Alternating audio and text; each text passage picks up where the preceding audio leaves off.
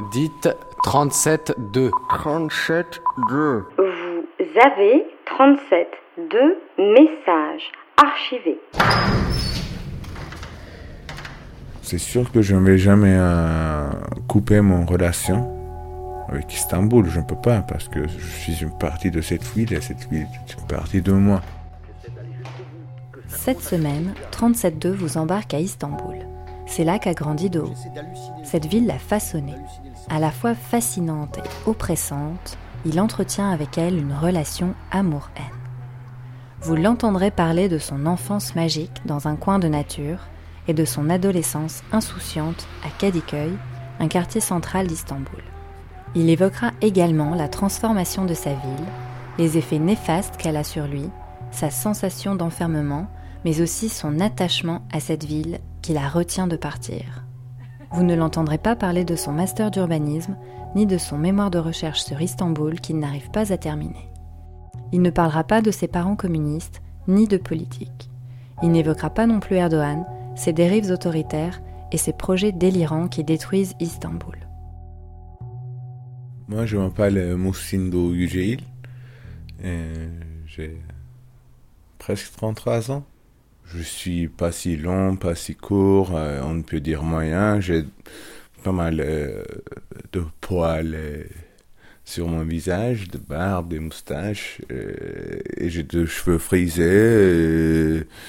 quand ils grandissent, ça, fait un cercle autour de mon tête. Et je pense que c'est ça, physiquement.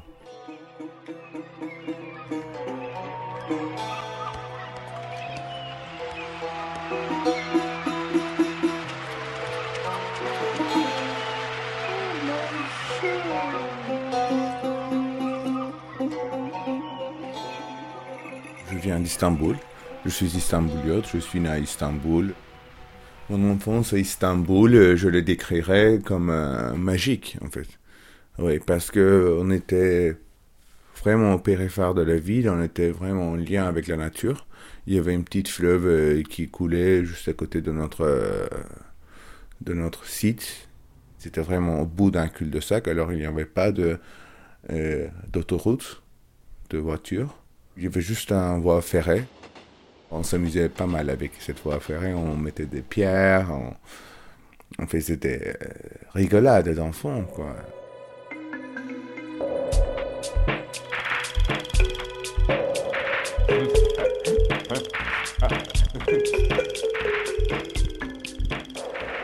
Le train qui passe. C'était un son qu'on était habitué, mais dès que j'avais déménagé à Kadıköy, cet son a été remplacé par le son des voitures. Bon, ça me manque, cette son de train. Quand il y avait des nuages, des petits nuages, euh, je ne rappelle plus le type de nuage que, c'était, mais ça donnait une couleur euh, rouge pendant la nuit, en fait. Et c'était le reflet des, la réflexion euh, des lumières de la ville qui était loin, et on pouvait observer les étoiles, toutes les étoiles, toutes les constellations. Moi, je les connaissais, on les connaissait entre des amis. Maintenant, j'ai oublié. et on faisait un peu l'observation du le ciel. On est déménagé à Kadıköy quand j'avais 8-9 ans. Kadıköy, c'était un village, en fait. On le voyait comme un village. Aussi, c'est un presqu'île où il n'y a pas le, trafic transit de, des voitures et c'est vraiment central. Du coup, il y avait pas mal de choses à faire. Euh, euh, par exemple, euh, c'était l'Internet qui venait, alors on, passait pas mal de temps dans ces cafés d'Internet, disons, jouant des jeux de vidéo ensemble avec des copains. On jouait aussi à billard ou bien au ping-pong. C'était un très grand et divers terrain de jeu pour moi.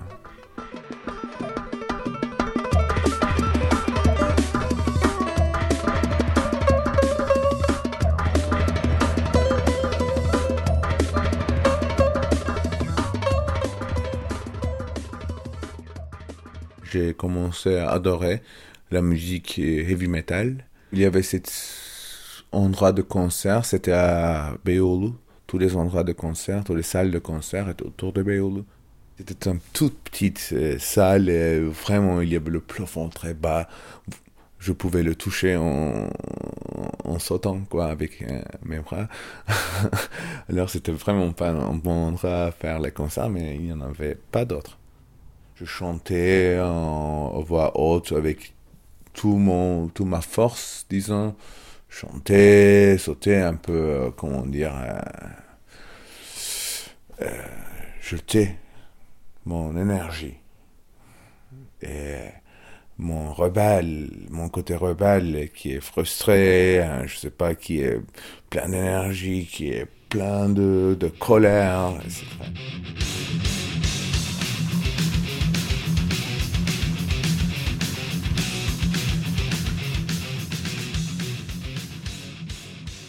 Pendant les études, j'ai vu la croissance d'Istanbul, verticale, disons. Parce que moi, j'ai encore habité à Kadıköy et je prenais le bateau chaque jour.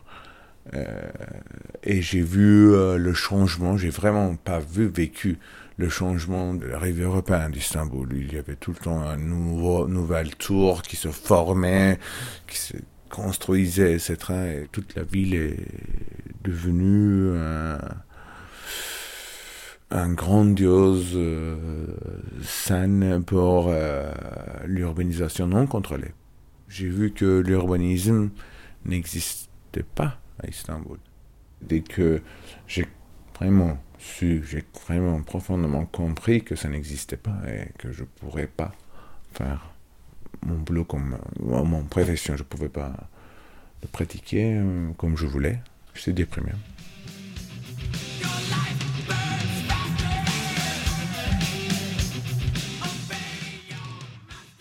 Et du coup, euh, j'avais cette copain, très bon copain à moi, et sa famille qui avait commencé euh, une construction d'un hôtel à eux euh, sur cette sur Imiros, sur Gökçeada. Cette île est très petite et isolée au nord de la mer Égée. C'est une île ancienne, île volcanique.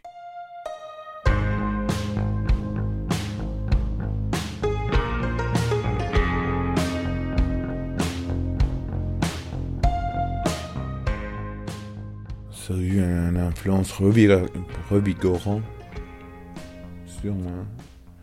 Parce que je n'avais pas compris pendant mes années d'adolescence et de l'université, j'avais un peu perdu mes liens avec mon enfance euh, et aussi avec la nature. Je n'avais pas compris comment euh, les lumières, euh, je n'avais pas conçu en fait comment la lumière de la ville avait de plus en plus avait caché les étoiles de nous, comment il couvrait euh, le ciel de la nuit, euh, tant que si fort on pouvait rien voir. Et aussi à la lune, par exemple, la lune, on fait pas attention à la lune à Istanbul. La première chose qui m'avait marqué, c'était c'était la première nuit quand j'étais là. J'ai entendu la, la voix de cette lumière de rue. Ouais, je, je l'entendais. Ça, c'était impossible à Istanbul. Parce qu'il y a autant de voix partout, autour, dans la ville. Vous ne pouvez pas entendre cette de cette lumière de rue. Même nuit, cinq minutes plus tard, j'ai commencé à entendre, à entendre cette Wibou, cet hibou. Je n'avais pas entendu cette fois de, il y a peut-être plus de dix ans.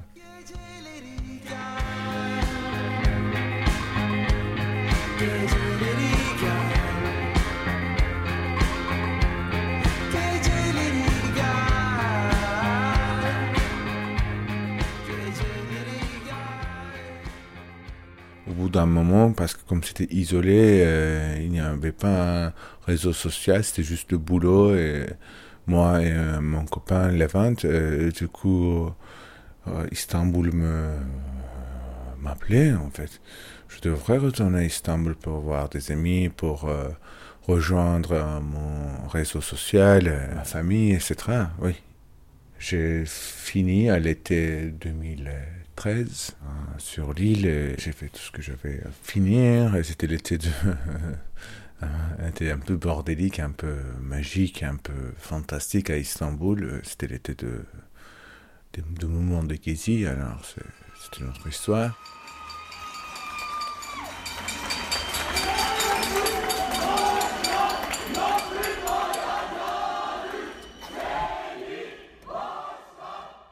Gezi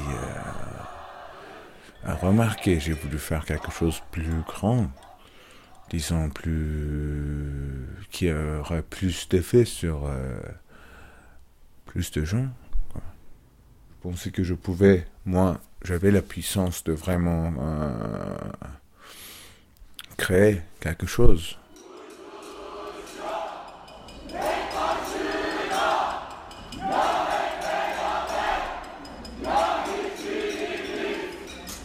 D'un coup, après le, après le mouvement de Kézi, Taksim est devenu de plus en plus militarisé. J'ai vécu la transition, la transformation de pas juste euh, la ville physiquement, mais euh, la société aussi. Aujourd'hui, à Istanbul, euh, ça devient de plus en plus pire, en fait. Je sens enfermé, je sens sous construction, je vis comme dans une grande construction à Istanbul. Hein.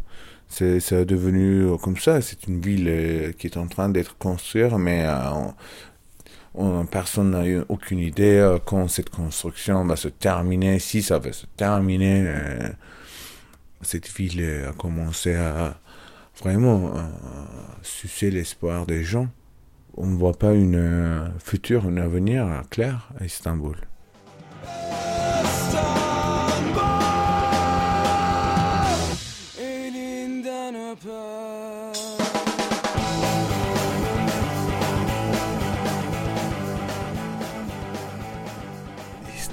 İstanbul kadını döver, İstanbul. Ça veut dire euh, Istanbul euh, bat sa femme euh, et Istanbul euh, prend les tafs de bœuf tout le temps. C'était une version que j'avais produite. Istanbul adamı siker, par exemple. C'est pas, c'est pas quelque chose que j'ai inventé, c'est, vient directement comme ça. Istanbul encule les gens. Quelqu'un turc, quand tu, euh, qui vit à Istanbul, euh, quand il euh, entend ces chansons, c'est l'une des premières choses qu'il penserait. Que Istanbul encule les gens, mais parce que c'est vrai. C'est, vrai, cette ville, est, c'est pas une ville à vivre, en fait. Pas si facile.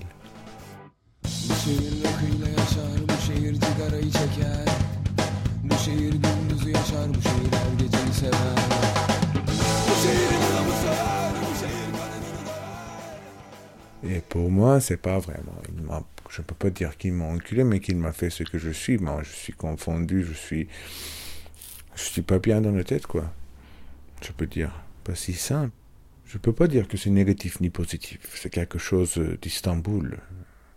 Mais ça devient de plus en plus difficile de se concentrer. Devenez euh, de plus en plus euh, cynique. Euh, vous croyez de moins en moins sur certaines choses. Vous devenez de plus en plus un agent de cas, disons. Istanbul m'échappe de plus en plus. C'est, une sensation euh, bizarre.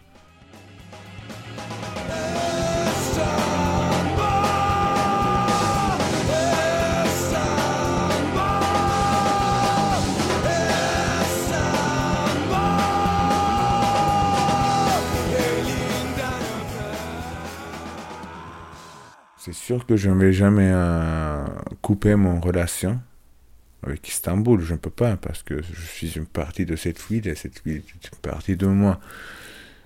Alors on a une relation incassable.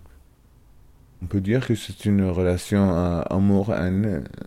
C'est tout le temps les mêmes sensations quand on quitter Istanbul. Euh, vous êtes très content de ne pas être là-bas, très soulagé, etc. Mais au bout d'un moment, disons deux semaines, trois semaines, euh, elle commence à vous manquer. C'est vraiment difficile à quitter comme ville. Physiquement aussi. Ça vous prend.